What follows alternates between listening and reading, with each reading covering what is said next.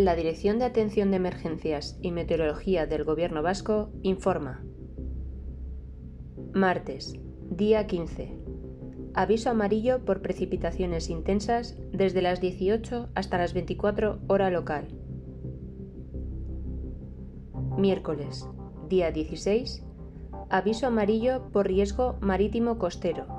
Calerna desde las 15 hasta las 20 hora local.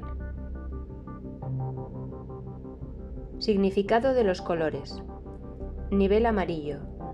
Riesgo moderado. No existe riesgo meteorológico para la población en general, aunque sí para alguna actividad concreta.